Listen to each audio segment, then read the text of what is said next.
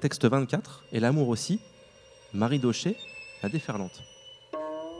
Dix ans après cette traumatisante séquence politique du mariage pour tous et pour toutes, Marie Daucher a fait exactement ce qu'il fallait faire.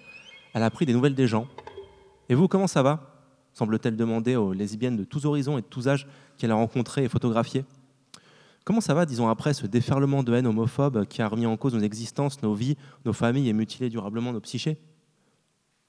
Comment ça va, disons, après ce shitstorm délirant et absurde de six mois, soigneusement entretenu par des médias complaisants, des monseigneurs machins brandissant des fioles d'eau bénite pour éteindre les flammes de Sodome, et des députés anachroniques à l'érection vieillissante, trouvant l'occasion de se redresser la moralité et de flatter l'opinion avec leurs déclarations pleines de bon sens à propos de l'intérêt supérieur de l'enfant. Comment ça va, disons après, que ces derniers nous ont désignés au pire comme des zoophiles ou des pédophiles, au mieux comme les agents égoïstes d'un prochain effondrement civilisationnel. Et comment ça va, euh, disons après, que les socialistes, pourtant forts de leur majorité, ont fait traîner le débat et battu en retraite face à la manif pour tous et aux conservateurs, en abandonnant la PMA et les lesbiennes? Comment ça va ces jours-ci, alors que d'autres mots remplacent euh, ceux d'alors pour désigner l'ennemi intérieur, que les enfants se font toujours traiter de PD à l'école, et que partout le racisme, la transphobie et les idées rétrogrades se déploient tranquillement, sans rencontrer de réelle résistance Ça va Qu'est-ce que vous devenez Eh bien, dans l'ensemble, à regarder ces portraits colorés, ouverts et sensibles, on dirait que les filles vont plutôt bien, et que si ce moment était difficile, il ne les a pas empêchés de suivre leurs désirs, leur désir d'amour, leur désir de famille, leur désir d'être libre, heureuse. De toute manière, elles avaient commencé bien avant que l'institution ne leur donne sa paternelle bénédiction. Hein. C'est ce que j'ai toujours aimé chez les lesbiennes. Leur façon, même après des années d'empêchement et déni ou d'incertitude, de dire allez ciao, sauter le mur qui les sépare de leur vraie vie et de courir sans se retourner. Le récit de leur trajectoire qui étoffe ici chaque portrait dit malheureusement les obstacles qui perdurent encore sur le chemin.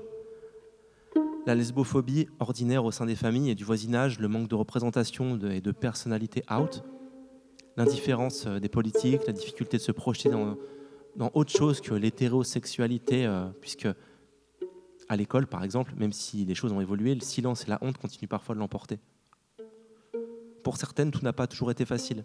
Et la tentation de vivre caché a parfois été plus forte, surtout pour les générations qui ont dû se construire sans représentation ni mots à employer, euh, à part ceux des catégories psychiatriques, à une époque où l'insulte préexistait à tout futur, tout futur soi et où s'éloigner des normes du genre vous exposez aux pires violences.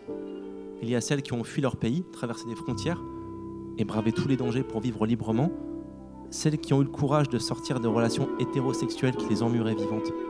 Il y a celles qui, en route vers la Belgique ou l'Espagne, ont pleuré de rage en entendant dans la radio du taxi qui les emmenait à la gare vociférer les abrutis de la manif pour tous. Il y a celles qui ont forgé des armes grâce à la littérature, la sociologie ou la militance joyeuse, et celles qui parlent à la radio en espérant que les ondes porteront. Il y a celles qui peignent qui écrivent, celles qui montent sur scène pour faire rire ou pleurer. Il y a celles dont le handicap est une force supplémentaire. Il y a celles qui ont décidé de profiter des avantages réels qu'offre le mariage, cette institution hétéropatriarcale à démolir dans le futur. Si chèrement acquis en 2013, plutôt que se contenter dans une union civile au rabais. Il y a aussi celles qui photographient leurs camarades parce qu'elles savent que montrer le réel permet toujours de combattre les idées reçues et et les fantasmes délétères. Il y a celles enfin qui choisissent d'être photographiées nues, enlacées à leur amour dans une rivière ou à poil sur une moto, ou torse nu devant une cascade, comme pour mieux montrer la puissance, la réalité et la fierté de ces corps lesbiens, si longtemps honnis, méprisés et invisibles. Ainsi ont-elles décidé d'être photographiées, belles, simples et franches, rigolardes ou plus sérieuses, seules ou en couple, parfois avec leurs enfants ou dans des environnements qu'elles ont choisis, dans l'élément qui est leur, dans la représentation d'elles-mêmes qui leur correspond. Et dans chacun de ces portraits, on lit la détermination et la fierté d'être soi. À la vingtaine, à l'aube des années 90, une époque où Internet n'existait pas, j'aurais aimé euh, avoir ce genre de livre entre les mains. J'aurais peut-être perdu moins de temps à me demander comment j'allais faire pour vivre ma vie de Gwyn.